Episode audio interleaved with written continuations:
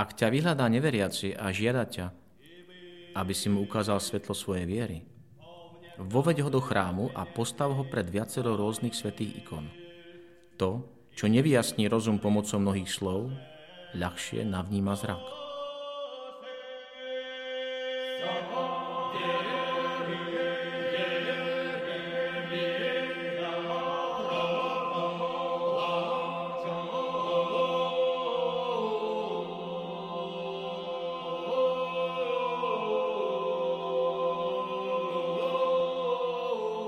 Vitajte pri počúvaní ikonického podcastu. Moje meno je Jozef Matula a v nasledujúcich minútach budem vašim sprievodcom v duchovnom svete ikon.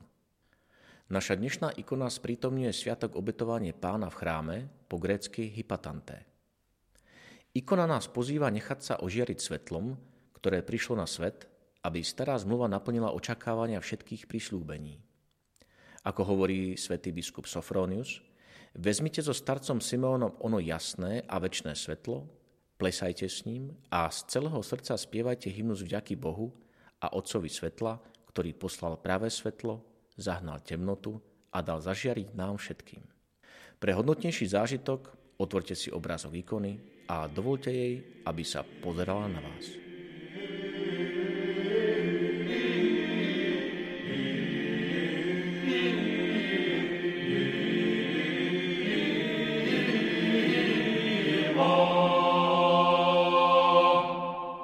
Predstavenie pána v chráme je jedným z najstarších sviatkov.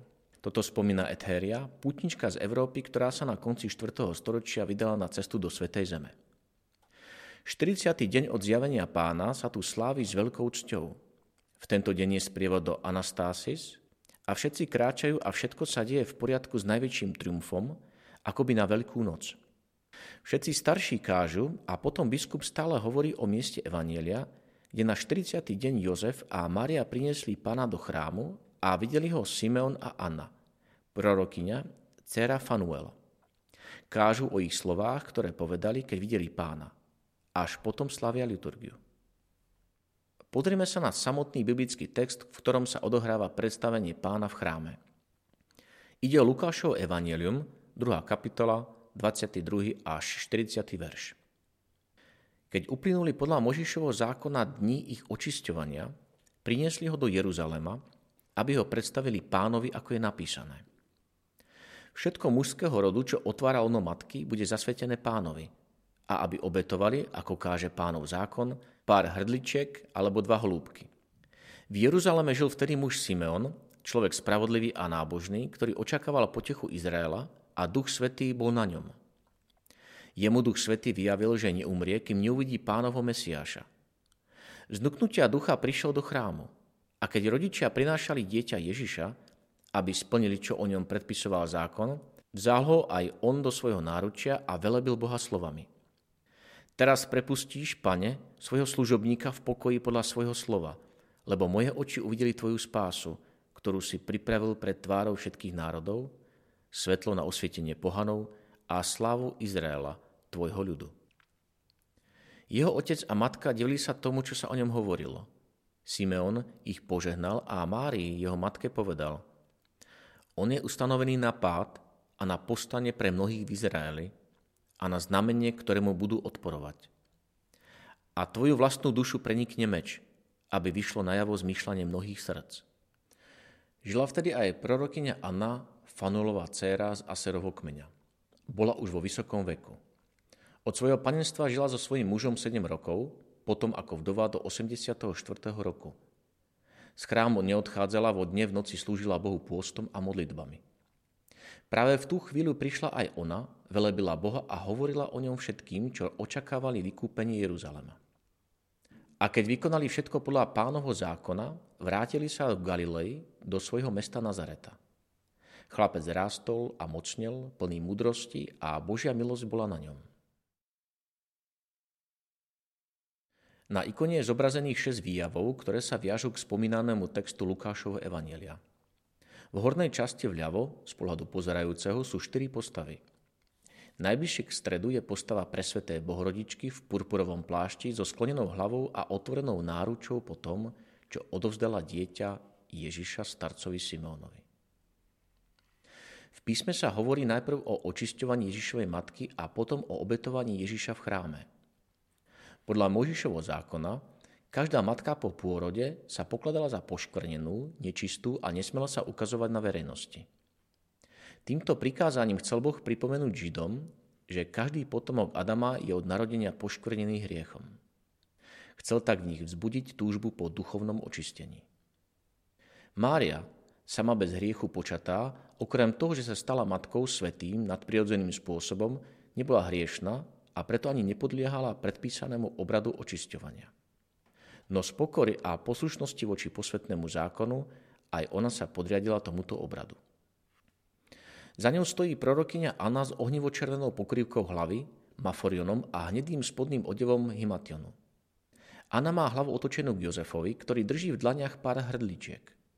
Jozef je odetý do zeleného plášťa a jeho pokorný postoj vyjadruje službu, ktorú na seba prijal. Na jeho pravom pleci spočíva ruka pánovho aniela vznášajúceho sa nad ním. Vrchný pláž aniela, tak ako aj maforion Ani, sú ohnivej červenej farby, symbolizujúci oheň ducha a horlivosť pre Boha. Evangelium nazýva Anu prorokyňou. Tradícia hovorí, že žila 7 rokov so svojím manželom a očakávala dieťa. Z rozprávania to vyzerá tak, že jej manželstvo bolo neplodné. Po smrti manžela sa úplne, celou dušou aj telom zasvetila Bohu. Chrám neopúšťala, dňom i nocou slúžila Bohu pôstom a modlitbami. Svetý apoštol v liste Timotejovi píše Tá, ktorá je naozaj vdovou a je osamelá, dúfa v Boha a dňom i nocou vytrvalo prosí a modlí sa. A pretože vedela oceniť hodnotu dieťaťa, dal sa jej spasiteľ spoznať v malom dieťati. Anna sa stretla s Božím slovom, ktoré sa v osobe dieťaťa Ježiš stalo človekom.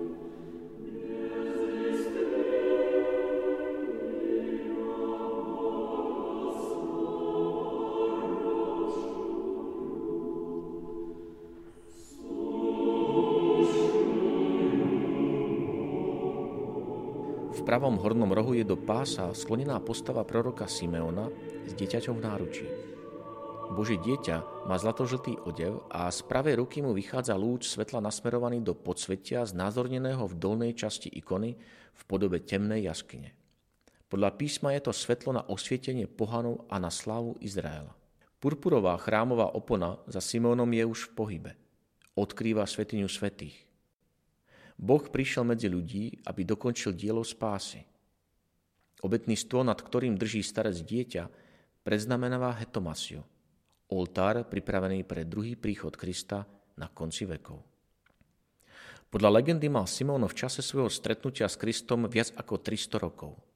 Bol to vážený muž, jeden zo 72 vedcov poverených prekladom svätého písma z hebrejštiny do grečtiny.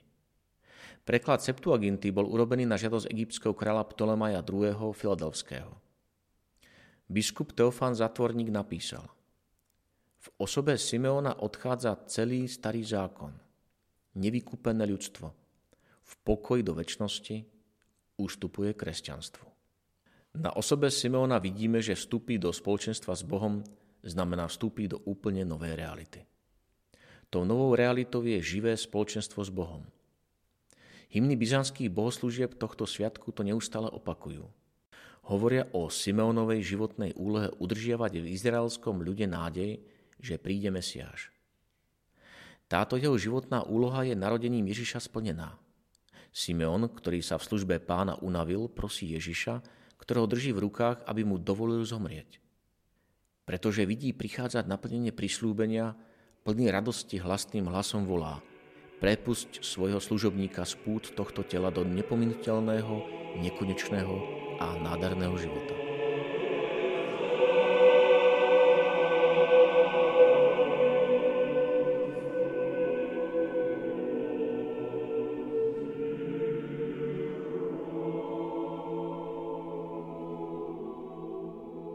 Strede ikony nad scénou v chráme troní na oblakoch novozákona a Svetá Trojica Otcovstvo. Po stranách stoja dvaja pánovi anieli. Horná polovica ikony je prežierená svetlom. Dominujú v nej farby symbolizujúce duchovný svet. Biela, zlatožltá a tiež zelená farba Ducha Svetého, sviežosti a obnovenia. Výrazná je červená ako farba víťazstva, života nad smrťou. V strede dolnej časti ikony je scéna z podsvetia, kde Adam, Eva a spravodliví staré zmluvy vstávajú a vychádzajú von. Iní zasa padajú do tmy, čo je naplnením proroctva. On je ustanovený na pád a na povstanie pre mnohých v Izraeli a na znamenie, ktoré mu budú odporovať. Po stranách sú vyobrazené dve epizódy zo života Simeona. Vľavo sedí nad zvitkom písma, ktoré prekladá z hebreštiny do grečtiny a vpravo mu aniel ukazuje scénu obetovania v chráme. Legenda opisuje Simónovú pochybnosť o panne, ktorá prodí syna v Izajašovom proroctve. Zamýšľal nahradiť slovo pana výrazom žena. Zjavil sa mu aniel pána a prikázal ponechať pôvodné slovo a zároveň mu oznámil, že neumrie, kým neuvidí Božieho syna. V dolnej časti ikony je dominantná čierna farba, znamenajúca temnotu, strach a peklo. Zmysel predstavenia obetovania dieťaťa v chráme neustále objasňovala liturgia, ktorá v ňom vidí uskutočnenie Malachiašovho proroctva. I zaraz príde do svojho chrámu panovník, ktorého vy hľadáte a aniel zmluvy, ktorého si žiadate. Keď svätý Ambrós komentoval túto udalosť, napísal Tu môžeš vidieť, ako všetky udalosti starého zákona boli obrazom budúcnosti. Obetovanie v chráme vynáša na svetlo nielen novosť nového zákona a evanielia, ale aj jeho spojitosť so starým zákonom. Obetovanie pána je v skutočnosti sviatkom stretnutia, a to nielen Simeona a Krista, ale prostredníctvom nich aj starej zmluvy a radostnej zvesti – aj Origenes túto udalosť komentoval slovami. Kde sú tí, ktorí odmietajú Boha starého zákona a tvrdia, že Kristus v Evanieliu zjavil iného Boha? Na jednej strane všetky prorocké odkazy a slova na slávu Izraela tvojho ľudu predstavujú Ježiša svetu ako miesto stretnutia a prechodu medzi starým a novým zákonom. Na druhej strane slovami svetlo na osvietenie pohanov ho predstavujú ako miesto stretnutia Izraela – a zvyšku ľudstva, ako toho, ktorý zrúca múr rozdelenia a urobí z dvoch národov jeden. Ježiš symbolizuje prechod nielen od starého k novému, ale aj od čiastkového k všeobecnému, od jedného národa k všetkým národom.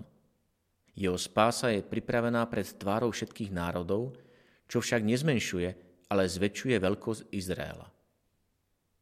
Práve to je jedinečnou výsadou Izraela, že Mesiáš, ktorý je jeho slávou, bude aj svetlom na osvietenie pohanov. V určitom zmysle možno povedať, že sláva Izraela je v tom, že Kristus je svetlom pohanov. Tým sa chce povedať, že spása je svojím spôsobom univerzálna, aj keď pochádza z vyvoleného židovského národa. Sviatok obetovanie pána nás pozýva osvojiť si vo viere dve skutočnosti. Prvou je Božie slovo – Slovo, ktoré zaznelo ľudstvu a zjavilo pravdu o Božej moci a láske. Slovo, ktoré nikdy nemôže zaznieť v osamote. Vytrhnuté z kontextu, ale ktoré sa vzájomne významovo doplňa a podáva v starom i novom zákone. Druhou skutočnosťou je pravda, ktorá nás vedie k pokore. Kresťan si má uvedomiť, že Boh ho obdaroval veľkým darom spásou. Spásou, ktorá nie je odmenou za jeho skutky, ale prejavom nekonečnej lásky a Božieho milosrdenstva.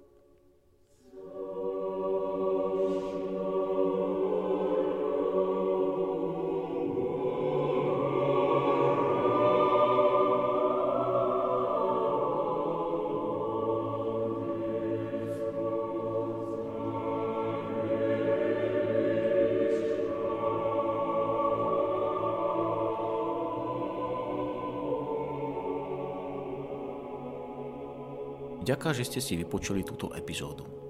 Ikonický podcast vzniká v spolupráci so spoločnosťou Hour a s galériou Ikony v Žiline, kde si môžete všetky ikony z nášho podcastu pozrieť osobne. Zvlášť chcem poďakovať manželom Urbaníkovcom a Matúšovi Ďuraňovi, ktorí obsahovo aj technicky pripravili túto epizódu. Do počutia o dva týždne.